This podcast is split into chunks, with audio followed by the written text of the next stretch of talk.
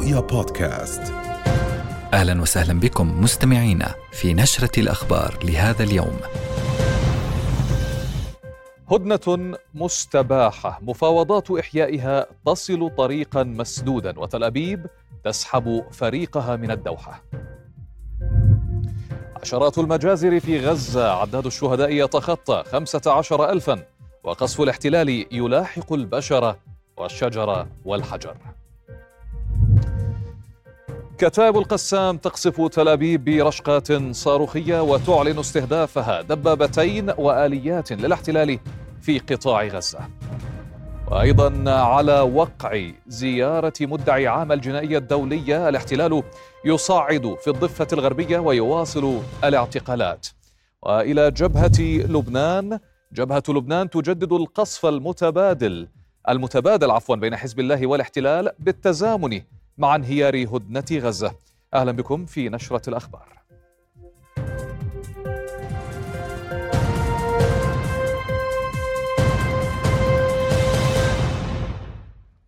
حياكم الله. أعلن جهاز استخبارات الاحتلال الموساد وصول مفاوضات الدوحة إلى طريق مسدود. وأكد عودة الوفد المفاوض إلى تل أبيب بعد 36 ساعة على تعليق هدنة دامت سبعة أيام. وفي أول بيان صادر عن جهاز الاستخبارات منذ انخراطه بمفاوضات الهدنة قبل أسابيع تلقى رئيس الموساد ديفيد برنياع إعازا من رئيس حكومة كيان الاحتلال بإبلاغ فريقه بالعودة فورا من الدوحة. وادعى الجهاز أن حماس لم تنفذ الجزء الخاص بها من الاتفاق الذي يتضمن إطلاق سراح جميع الأطفال والنساء وفق القائمة المقدمة إلى حماس ونالت موافقتها المبدئية. وكانت الدوحة استضافت مفاوضات استخباراتية مكثفة برعاية أمريكية مصرية قطرية أسفرت عن هدنة إنسانية في اليوم التاسع والأربعين لعدوان الاحتلال على قطاع غزة. وعلى مدى سبعة أيام حتى صباح أمس الجمعة أطلقت المقاومة الفلسطينية سراح 84 طفلا وامرأة من قطاع غزة بالإضافة إلى 24 أجنبيا.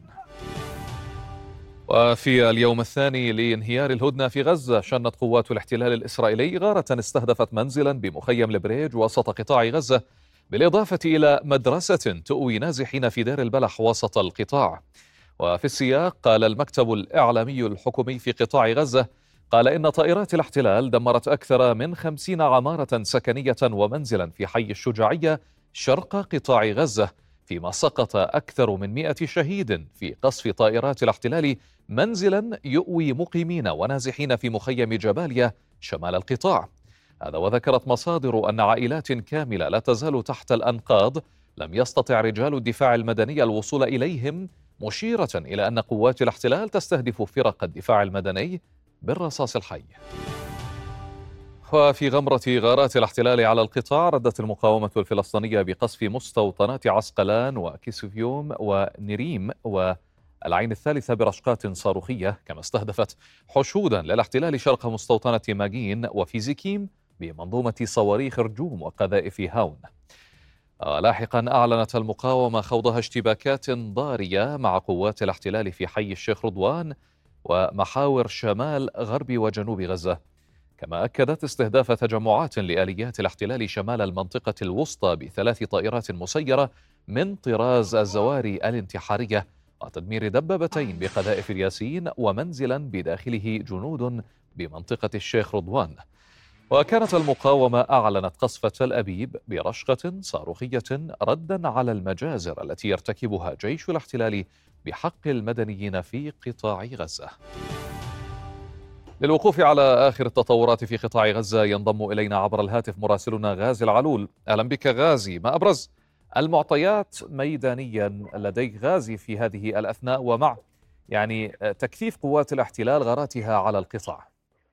نعم تحية لك محمد. دعني أبدأ من هذه اللفتة حيث البيت الأبيض. قال وأكد بأنه طلب من الاحتلال الإسرائيلي أن يبتعد عن قصف المدنيين. بالتزامن مع ذلك أعلن الدفاع المدني في قطاع غزة انتشال جثامين ل 300 من الشهداء في قصف طال 50 منزلا في دقائق معدودة في حي الشجاعية. وبالتالي يمكن قياس هذه المعادلة الغير عادلة ابدا في في في الوقت الذي ينادي به العالم بحماية المدنيين. يقوم الاحتلال بقصفهم ويرفع كلفه وفاتورة الشهداء. هذا في مجزرة واحدة ارتكبت في حي الشجاعية قبل نحو ثلاث ساعات من الآن. أيضا في منطقة مخيم جبل استهدفت عمارة سكنية نزح فيها 100 من المواطنين لعائلة آل عبيد واستشهدوا جميعا بينما تفرق القصف في مناطق مختلفة في قطاع غزة أو أستطيع القول والتأكيد انها لا يكاد يوجد منطقة في القطاع لم تقصف اليوم حيث أن الاحتلال يقول بأنه استهدف 500 من الأهداف التابعة لحماس في مناطق مختلفة من قطاع غزة بالفعل نتكلم عن الشمال والجنوب غازي صحيح؟ تماما على الرغم من أنه طالب المواطنين مثلا في شرق خان يونس بالتوجه إلى مدينة رفح وقصف رفح اليوم بأكثر من 50 غارة وهناك عدد كبير من الشهداء بالإضافة إلى المناطق المواصي استهدف فيها بطبيعة الحال أبراج حمد خمسة من الأبراج سقطت وطلب من المواطنين بعد ذلك بضرورة الخروج من هذه المناطق على اعتبار أنها نقطة حمراء، أي أننا نتحدث عمليا عن شراسة من قبل الاحتلال الإسرائيلي في قصف واستهداف منازل المدنيين الفلسطينيين، اليوم فاتورة الشهداء مرتفعة للغاية، قرابة 500 من الشهداء وصلوا إلى مستشفيات القطاع. وبالتالي يحاول الاحتلال الضغط على المقاومة الفلسطينية من خلال مثل هذه الخطوات وهذه الضربات القاسية. وأيضا يضغط عليها في جانب آخر المتعلق بالسياسة عندما أمر رئيس الموساد أو أمر نتنياهو عفوا رئيس الموساد الم... الذي تواجد في قطر لبحث صفقة تبادل بضرورة المغادرة. جلس فقط ساعة ونصف في قطر ومن ثم عاد اي اننا نتحدث عن انهيار المفاوضات بشكل رسمي، هذا يأتي في إطار الضغط بطبيعة الحال ويريد الاحتلال أن يؤكد لكل الأطراف بأنه ماض حتى تحقيق شروطه ولكن في المقابل المقاومة الفلسطينية لا زالت تطلق صواريخها باتجاه المستوطنات في الغلاف وحتى في المدن الكبرى. تل أبيب دوت فيها صفارات الإنذار وعسقلان وأسدود ومناطق أخرى. بالتالي كل الادعاءات بأنه يقوض قدرات المقاومة ليست حقيقية.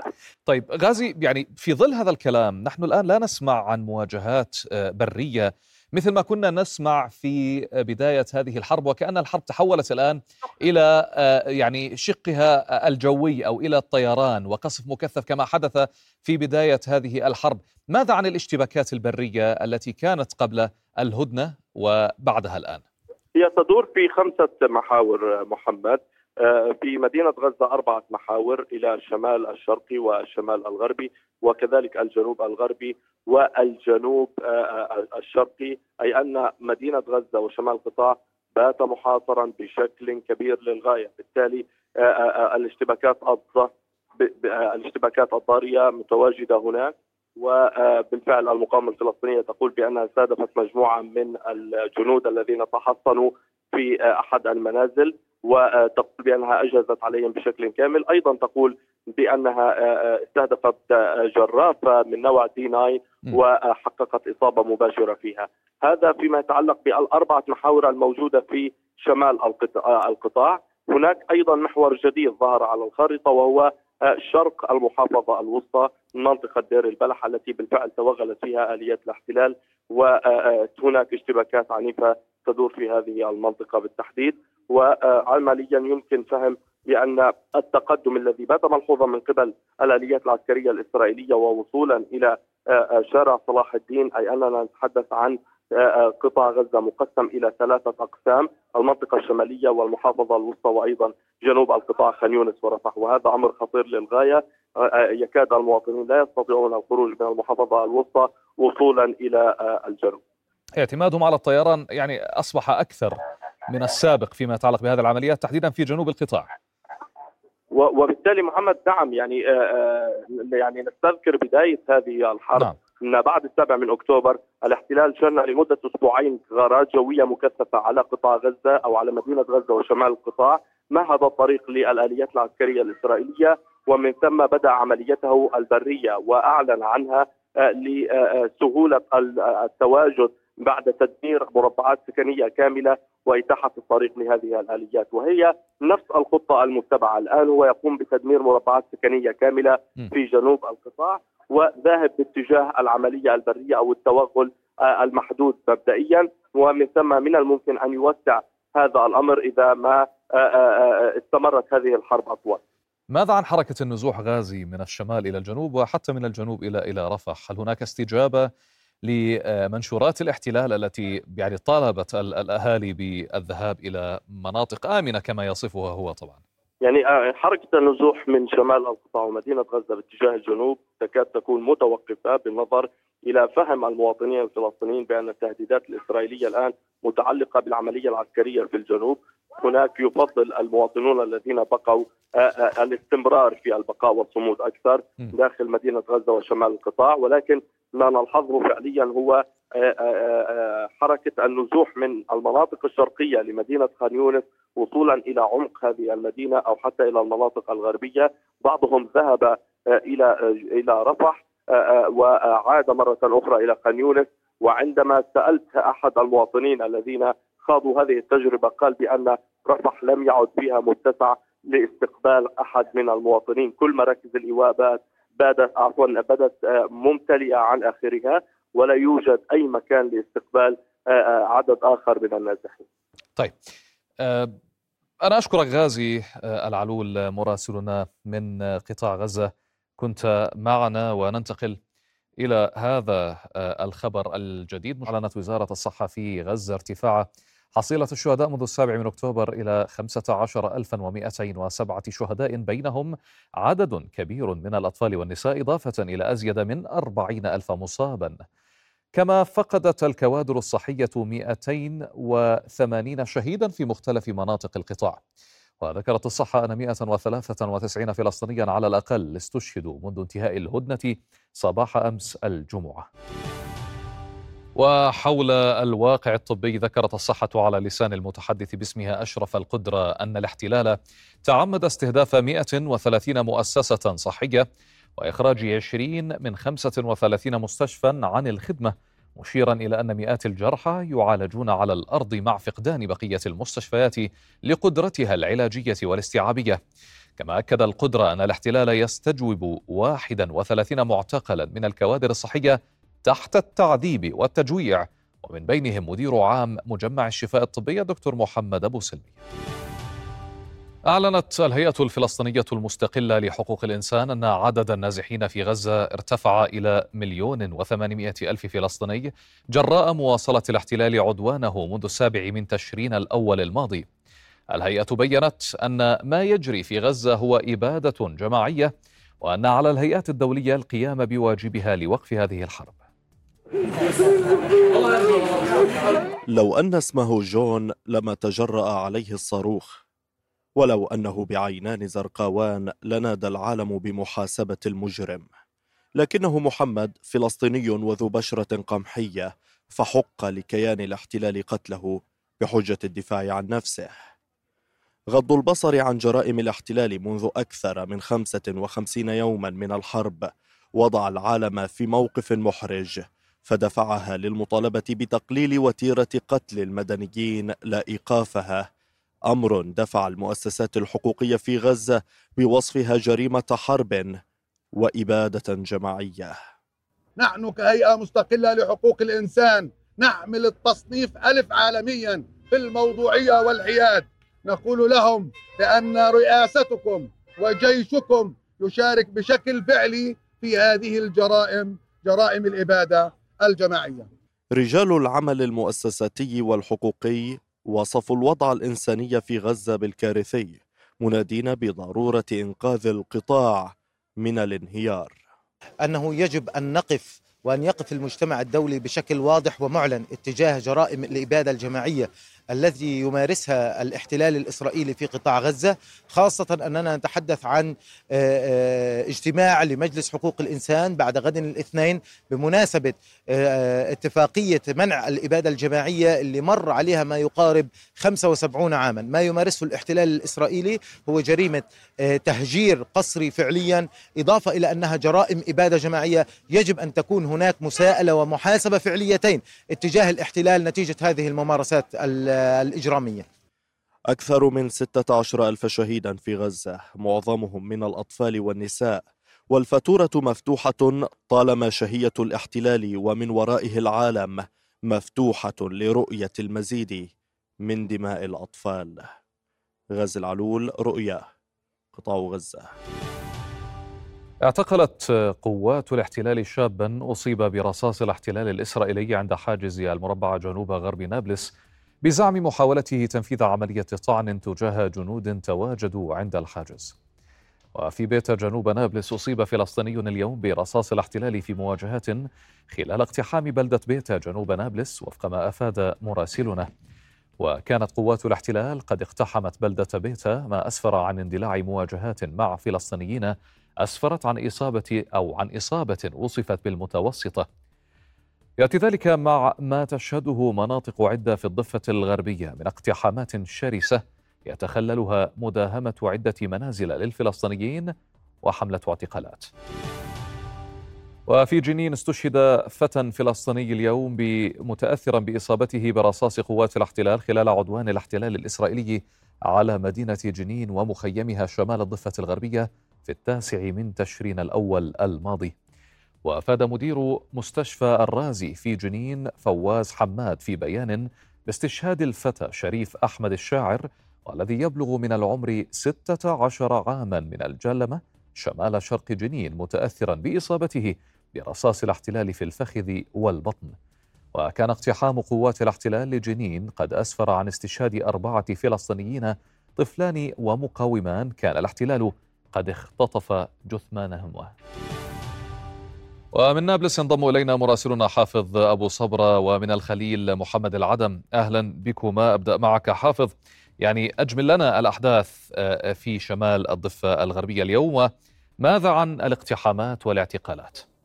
نعم محمد أنا أمام مستشفى رفيديا الحكومي في مدينة نابلس وهذا المستشفى لم يتوقف طيلة النهار عن استقبال الإصابات حقيقة في ظل استمرار الاقتحامات منذ ساعة متأخرة من الليلة الماضية وحتى هذه اللحظة في ظل أن قوات الاحتلال ما زالت تمارس الاقتحامات في محيط بلدة عورتا إلى الجنوب من نابلس المحتلة ومنذ قليل وصلت إلى هنا إصابة خطيرة برصاص الحي لطفل في السابعة آه، من عمره رصاصة أصابته في منطقة الرقبة وهناك إصابة خطيرة ثانية وصلت وصلت إلى مستشفى العربي التخصصي القريب من هنا. الإصابات كثيرة وفي أكثر من موقع ولكن سأتحدث بشكل مجمل عن الأحداث في مناطق نابلس بالتحديد مع دكتور عبد الجليل حنجل المتحدث باسم الهلال الأحمر الفلسطيني. دكتور آه، آه، إسعافات الهلال الأحمر وبقية الطواقم لم تتوقف عن الوصول إلى هنا ولا مستشفيات أخرى إصابات في بيتا عورتا وفي آه، المربعة في تلتا حاولتم التعامل مع حالة الشاب الذي أصيب واختطف الاحتلال ومن ثم أعلن عن استشهاده قبل قليل وهو الشاب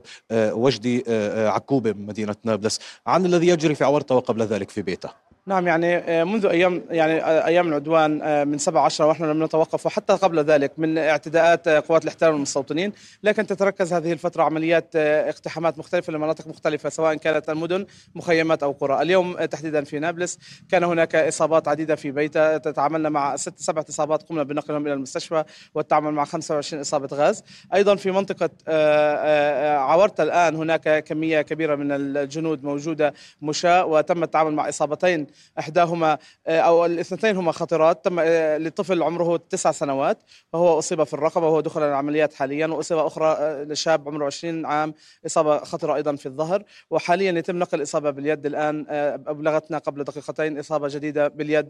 يتم التعامل معها ونقلها إلى المستشفى رفيده الآن بعد قليل. بما يخص في تل توجهت سيارة الإسعاف اليوم بناء على بلاغ. قبل قبل ما تتحدث بدي أتحدث اليوم في في بيت يعني أصر جنود الاحتلال اولا على تصوير تصدير إحدى الإصابات بينما كنتم تتعاملون معها الإسعافات الأولية قبيل نقلها. يعني وفي تل منعتم من الوصول للإصابة واستشهد الشاب فيما بعد ذلك نتيجة لهذا المنع. اليوم أنتم بتعانوا كطواقم طبية مش بس بنابلس بكل أنحاء الضفة الغربية. نعم نحن يعني كهلال أحمر فلسطيني نسجل عدد آه، كبير جدا من الانتهاكات التي تسجل ضد الطواقم الطبية سواء كان في قطاع غزة أو الضفة الغربية. في الضفة الغربية تتميز هذه الانتهاكات أو تتراوح ما بين إصابات بالرصاص الحي لزملاء لنا مسعفين أصيبوا في جنين وأجسام السيارات أو منع أو منع وصول أو إهانات أو توقيف سيارات أو حجز سيارات. كل تلك الانتهاكات تحدث وأيضا اعتقال مصابين من داخل سيارات الإسعاف. يعني اليوم آه، عند على المربع آه، اجانا بلاغ انه هناك شاب أطلق النار عليه في سيارة. آه، توقفت سيارة الإسعاف هناك لمدة تزيد أكثر من 40 دقيقة دون السمح لها بالاقتراب. وكان هناك ترهيب وكان هناك إهانات من الجنود اتجاه الطاقم الخاص بالهلال الأحمر الفلسطيني. مع محاولة الطاقم على الإصرار على الإصابة إنه تم رفضهم بشكل كامل وتم محاصرة المكان بالجبات العسكرية ومن ثم تم أخذ اختطاف هذا المصاب الذي أعلن عن استشهاده لاحقا بسيارة إسعاف إسرائيلية تابعة للجيش الإسرائيلي فبالتالي منعت الطواقم الفلسطينية من تقديم أي عون له خلال كل هذه الفترة لحين وصلت سيارة الإسعاف الإسرائيلية. لو سمح لكم آه، آه، التعامل مع الحالة في في نفس وقت إصابتها لربما كنتم أنقذتم حياته وهذا حدث قبل ذلك أيضا. نعم يعني تكررت هذه القصة أكثر من مرة وفي نابلس اصيب أحد الشباب في الراس وترك نصف ساعة 32 دقيقة بالضبط تركت الضباط خارج سيارة الإسعاف على الأرض وشاهدوا دماء هذا الشاب تسيل من رأسه إلى الأرض خارج سيارة الإسعاف وبقي لوحده في السيارة أكثر من 32 دقيقة واستشهد في مستشفى رفيديا فبالتالي هذا يحدث دائما وهذا انتهاك صارخ. نحن كهلال الاحمر الفلسطيني نسجله. نعم بالتأكيد. آه، ابتداء اليوم آه، بالمناسبة تعاملت طواقم الهلال الأحمر الفلسطيني آه، حتى الساعة الواحدة عصرا ب 29 إصابة في الضفة الغربية في مناطق مختلفة. لدينا إصابات في منطقة قراوة بني حسان ثلاثة إصابات إحداها في الظهر وهي تصنف من المتوسطة إلى خطيرة. ننوه بأن هذه الإصابات برصاص المستوطنين أيضا. نعم. نعم.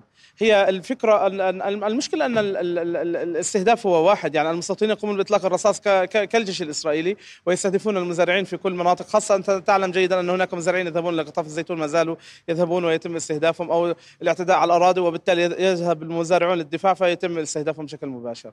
شكرا جزيلا دكتور عبد الجليل يعطيكم العافية. إذا يعني سنلخص حديث دكتور عبد الجليل آه، محمد قبل أن أعود لك بالأستوديو. نتحدث عن 29 إصابة في عموم أنحاء الضفة الغربية. نعم. ذروة المواجهات كانت في محيط مدينة نابلس.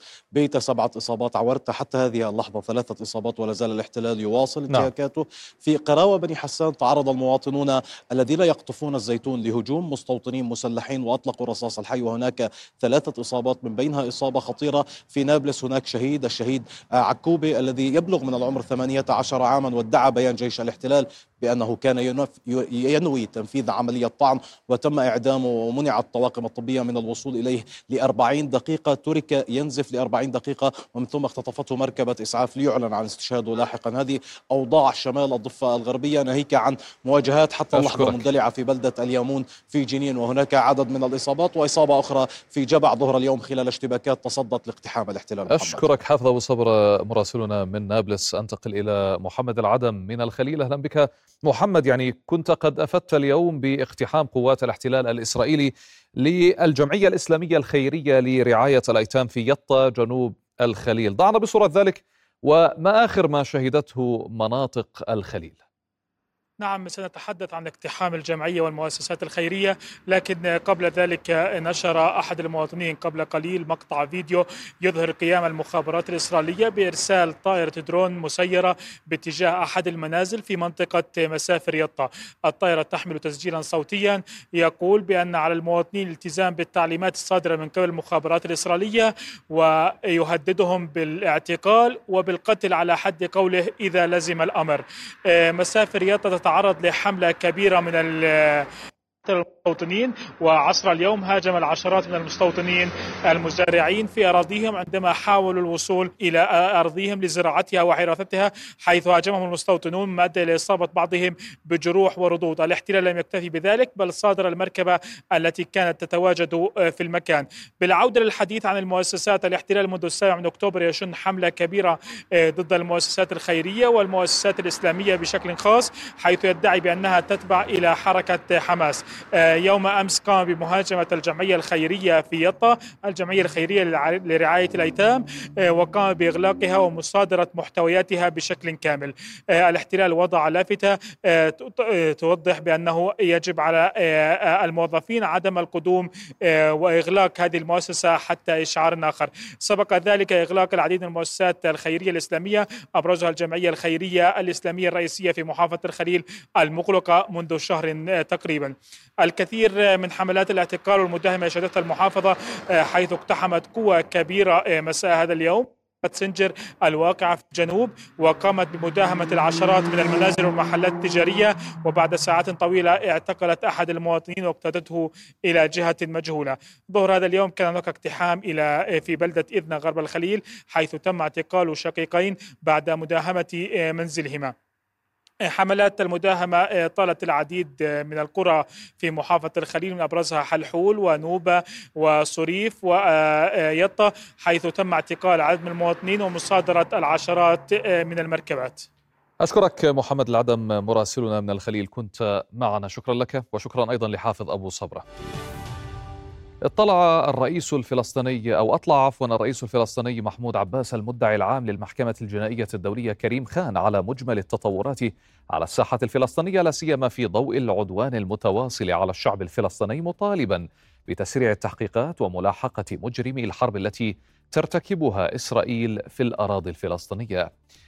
ومن جانبه قال رئيس الوزراء الفلسطيني الدكتور محمد اشتيا خلال استقباله خان إن تأخير العدالة هو غياب للعدالة نفسها فعدم عقاب الاحتلال الإسرائيلي في الماضي جعله يتمادى في الحاضر. وأكد اشتيا أن مسؤولية المحكمة الجنائية الدولية ليست قضية أخلاقية بل قانونية. وقال اشتيا إن فلسطين امتحان للمحكمة الجنائية الدولية واختبار للقانون الدولي مطالبا بضرورة تسريع إجراءات التقاضي وكشف الحقائق. هذا واعتبرت مؤسسات حقوقية أن زيارة المدعي العام للمحكمة الجنائية الدولية والتي جاءت بشروط الاحتلال على حد تعبيرهم هي زيارة غير مقبولة وعدوها خيانة لميثاق المحكمة الجنائية. وطالب حقوقيون بأن تكون زيارة خان للاطلاع على واقع جرائم الاحتلال واستيطانه في الضفة الغربية وفي عموم الأراضي الفلسطينية. نحن ما يهمنا بالدرجة الأساس أن تكون هذه الزيارة ذات معنى وذات مغزى وألا تكون زيارة فقط لستر العورة لهذا الرجل ولهذا الدور. ويأتي للقاء الضحايا الإسرائيليين وكما يقول هذا ما يقول رسميا أنا أعيد ما يقول وممثليهم وأن الدعوة وجهت إلى من هناك فيعتبرها فرصة للقاء فلسطين رغم أنه الشيء الأساسي والهم الأساسي والموضوع الأساسي على كاهله. أمام المحكمة وأمام دوره الرسمي والأخلاقي والقانوني والحقوقي بدرجة أساس هو فلسطين وما يجري على أرض فلسطين من جرائم. وما ترتكب من جرائم اليوم تصل إلى حد الإبادة الجماعية. فقلنا تحديد برنامجه كدولة طرف فلسطين تحدد البرنامج. وبالتالي الزيارة الميدانية مسألة أساسية مهمة ولكن بلغ به الأمر ليقول رسميا أنه لن يلتقي ضحايا. وإلى جبهة لبنان إذ أفادت مراسلة رؤيا بإطلاق خمسة صواريخ من جنوب لبنان باتجاه الجليل تزامنا مع غارات جوية ينفذها الاحتلال مستهدفا مرتفعات كفر شوبة وكفر حمام ومنطقة اللبونة الحدودية جنوب البلاد. حزب الله في رد أولي على القصف الإسرائيلي لمنزل في حولة يوم أمس أعلن استهدافه قوة عسكرية إسرائيلية أثناء تواجدها داخل منزل في مستوطنة دوفيف بالأسلحة المناسبة وتحقيق إصابات مباشرة. وكان حزب الله استهدف موقع جل العلام للمرة الثانية وفي سياق ذي صلة استهدف قصف مدفعي فسفوري أطراف الناقورة وعلم الشعب وسهل الخيام وتله الحمامص. أخبارنا مستمرة ولكن بعد هذا الفاصل.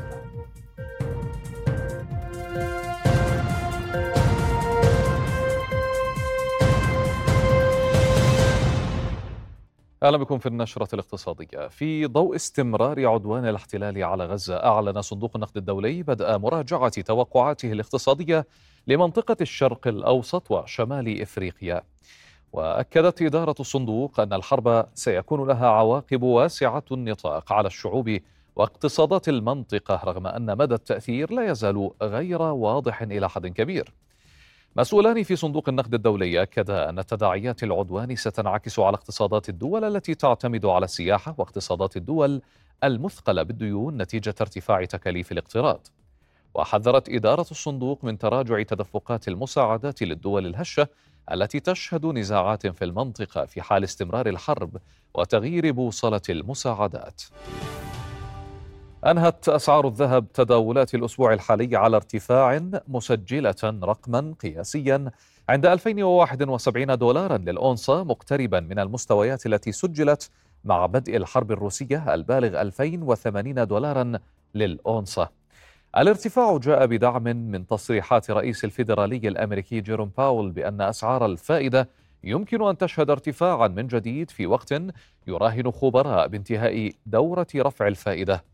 محليا ارتفعت الأسعار 60 قرشا للجرام عن تسعيرة أو عن التسعيرة المعلنة يوم الخميس إذ تستند نقابة تجار الحلي والمجوهرات على إغلاق الأسواق العالمية يوم الجمعة لتحديد أسعار يومي السبت والأحد. ووصل سعر بيع جرام الذهب عيار 21 الأكثر رغبة من المواطنين في السوق المحلية اليوم عند 41 و90 قرشا. رئيس النقابة العامة لأصحاب محل تجارة وصياغة الحلي والمجوهرات ربحي علان وصف حجم الطلب على المصاغ الذهبي أو الليرات والسبائك لغايات الادخار والاستثمار بالضعيف. يشكو مزارعو وادي بن بن حماد عفوا في محافظة الكرك ضعف إنتاجية محاصيل الزيتون هذا العام متأثرة بطبيعة دورة الحياة الإنتاجية المتقلبة لهذه الشجرة الموسمية. إضافة إلى إصابة أشجار بآفات التي أدت إلى تراجع إنتاجيتها. ويشير مزارعون إلى تكرار هذه المشكلة عاما بعد عام بسبب انتشار أمراض الزيتون في المنطقة ما أثر على الإنتاجية تراكميا. ويصف عدد من المزارعين فعالية أدوية مديرية الزراعة بأنها لم تحقق التأثير المرجو كما يتخوف بعضهم من احتمالية تفاقم المشكلة مع استمرار الأمراض في الانتشار من دون مكافحة فعالة. فيما توقع المزارعون ارتفاع أسعار زيت الزيتون هذا العام بشكل طفيف مقارنة بالعام الماضي وصولا إلى 95 دينارا للتنكة. والله الموسم هالسنة ضعيف. لأنه الشجر بساني سنة بيحمل وسنة ما بيحمل ويعني هالسنة حمله خفيف جدا ما في يعني العام طلعت بحدود 12 طن هالسنة ما بطلع 2 طن. وبدنا إرشاد زراعي يكون في هالمنطقة. بدنا دعم من الزراعة أن يعطونا أسمدة يقوي المزارع. نطلب من مديرية الزراعة أنها تكثف لنا جهودها يعني. السنة هاي ما قصروا والله أعطونا بعض من المبيدات وهاي. بس المبيدات ما جاوبت صار عندنا أمراض في الزيتون آه، ومع ذلك ما جاوبت. رشينا ما شفنا أي يعني جديد. بنتمنى منهم إنه يشوفوا لنا شغلة يعني ينزلوا المهندسين ويتابعوا الموضوع يعني بجدارة. بعد فشل المفاوضات على هدنة جديدة دخلت 58 شاحنة إلى قطاع غزة اليوم عبر معبر رفح حسب الهيئة العامة للمعابر والحدود في القطاع. الهيئة قالت في بيان إن 55 شاحنة مساعدات إنسانية وثلاث شاحنات وقود دخلت عبر معبر رفح. وتوقفت عملية دخول الشاحنات المحملة بالمساعدات الإنسانية لفترة مؤقتة عقب انتهاء الهدنة وبدء العمليات العسكرية مجددا إلا أنها عادت بعد خضوع عشرات الشاحنات لعمليات التفتيش المعتادة في منفذ العوجة بين مصر وكيان الاحتلال قبل نقلها إلى القطاع. يواصل سكان مدينة غزة التي مزقتها الحرب البحث عن بدائل لتوفير الخبز في ظل شح الوقود. أصحاب المخابز خصوصا في المنطقة الشمالية في قطاع غزة صنعوا أفرانا يدوية مصنوعة من الصاج باستخدام الحطب لتوفير الخبز لأبناء القطاع على إثر نفاذ الوقود لمساعدتهم على الاستمرارية في الحياة. أهل القطاع يحصلون على الخبز بأسعار رمزية من هذه المخابز التي تعمل في ظروف صعبة لتوفير الطحين والحطب. تعهدات دولية صدرت خلال مؤتمر المناخ كوب 28 المنعقد في دبي تهدف للتخلص من الوقود الأحفوري وزيادة الاعتماد على الطاقة المتجددة وزيادة فعالية الطاقة النووية في مجال الطاقة. أولى هذه التعهدات إعلان 118 دولة توقيع تعهد لمضاعفة قدرات الطاقات المتجددة العالمية من الطاقة الشمسية، الرياح والكهرومائية ثلاث مرات بحلول عام 2030 لتصل إلى 11 ألف جيجا وات ومن بين الدول الموقعة الاتحاد الأوروبي ودول مجموعة العشرين المسؤولة عن 80% من انبعاثات غازات أو الغازات الدفيئة.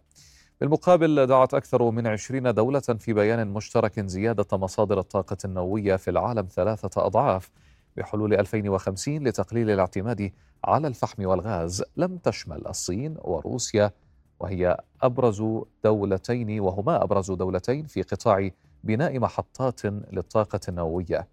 كما أعلنت خمسين شركة في قطاع النفط والغاز تمثل 40% من الإنتاج العالمي التزامها بالتخلص من الكربون في عملياتها الإنتاجية بحلول عام 2050 أخبارنا مستمرة ولكن بعد هذا الفاصل.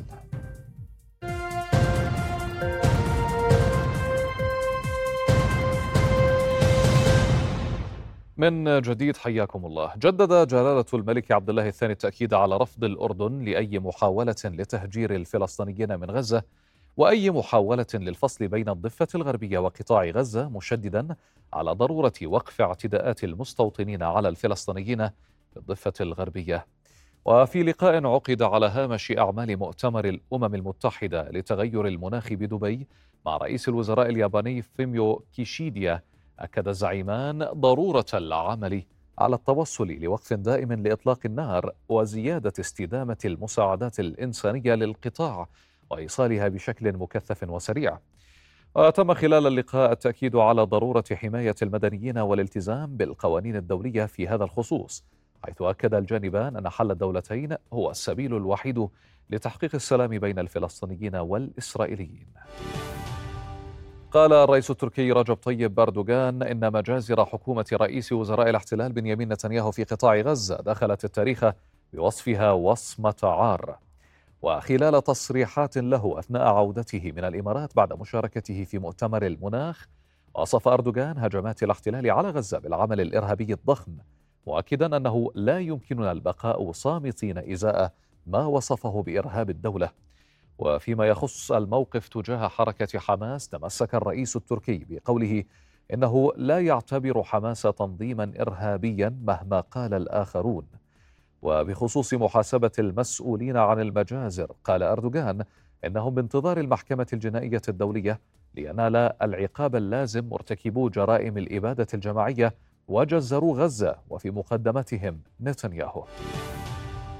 حذر رئيس الوزراء العراقي واشنطن من أن أي اعتداء على الأراضي العراقية في حين آه، من أي اعتداء عفوا على الأراضي العراقية في حين طالب وزير الخارجية الأمريكي أنتوني بلينكين الحكومة العراقية بالوفاء بالتزاماتها وحماية جميع المنشآت التي يوجد بها أمريكيون وبملاحقة المسؤولين عن مهاجمتهم.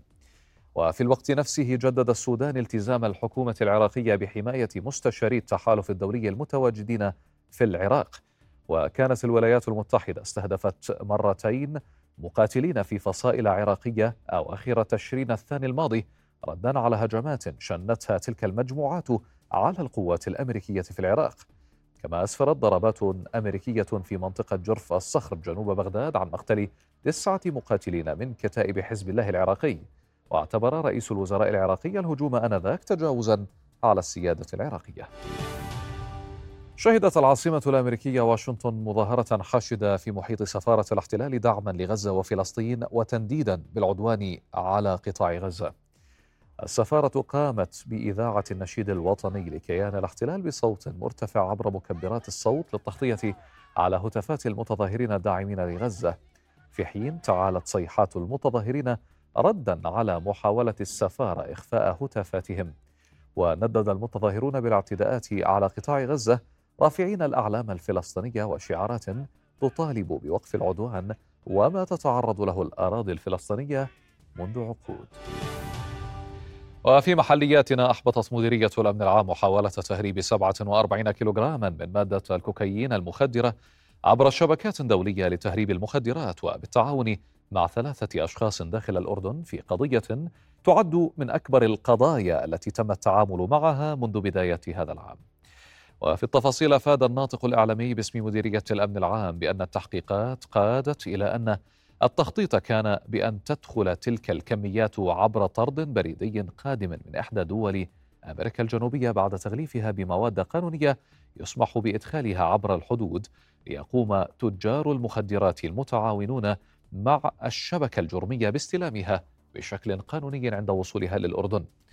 وبعد ضبط الكمية جرى تشكيل عدة فرق مداهمة تحركت لأماكن آه، المشتبه بهم الثلاثة في القضية وألقت القبض عليهم جميعا بعد مداهمتهم وضبط بحوزتهم عدد من الأسلحة النارية وجرت إحالتهم للمدعي العام لمحكمة أمن الدولة.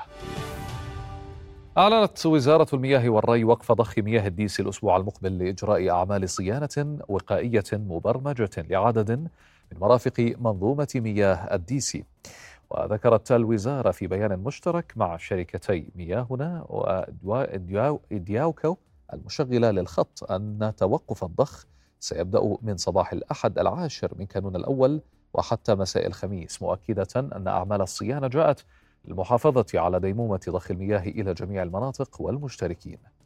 وأشارت الوزارة إلى أن التوقف المبرمج سيؤثر جزئيا على عدد من المناطق في محافظتي العاصمة عمان والزرقاء داعية السكان إلى أخذ الاحتياطات اللازمة خلال الأسبوع الحالي وتخزين كميات كافية من المياه تفي باحتياجاتهم خلال فترة التوقف.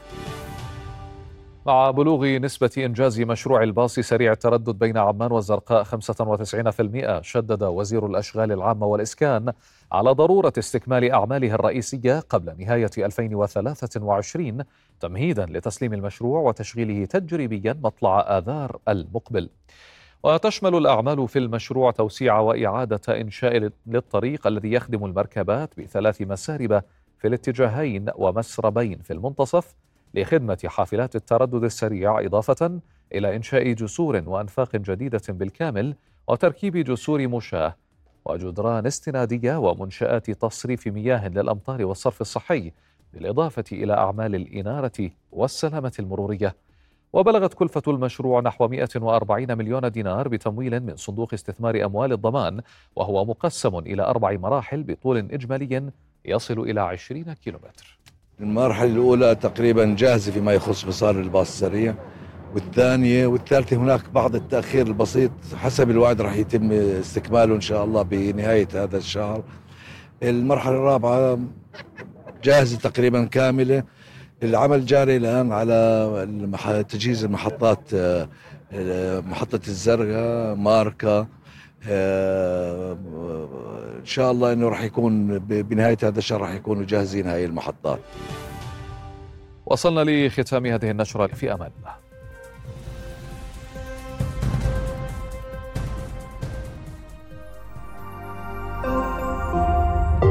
رؤيا بودكاست.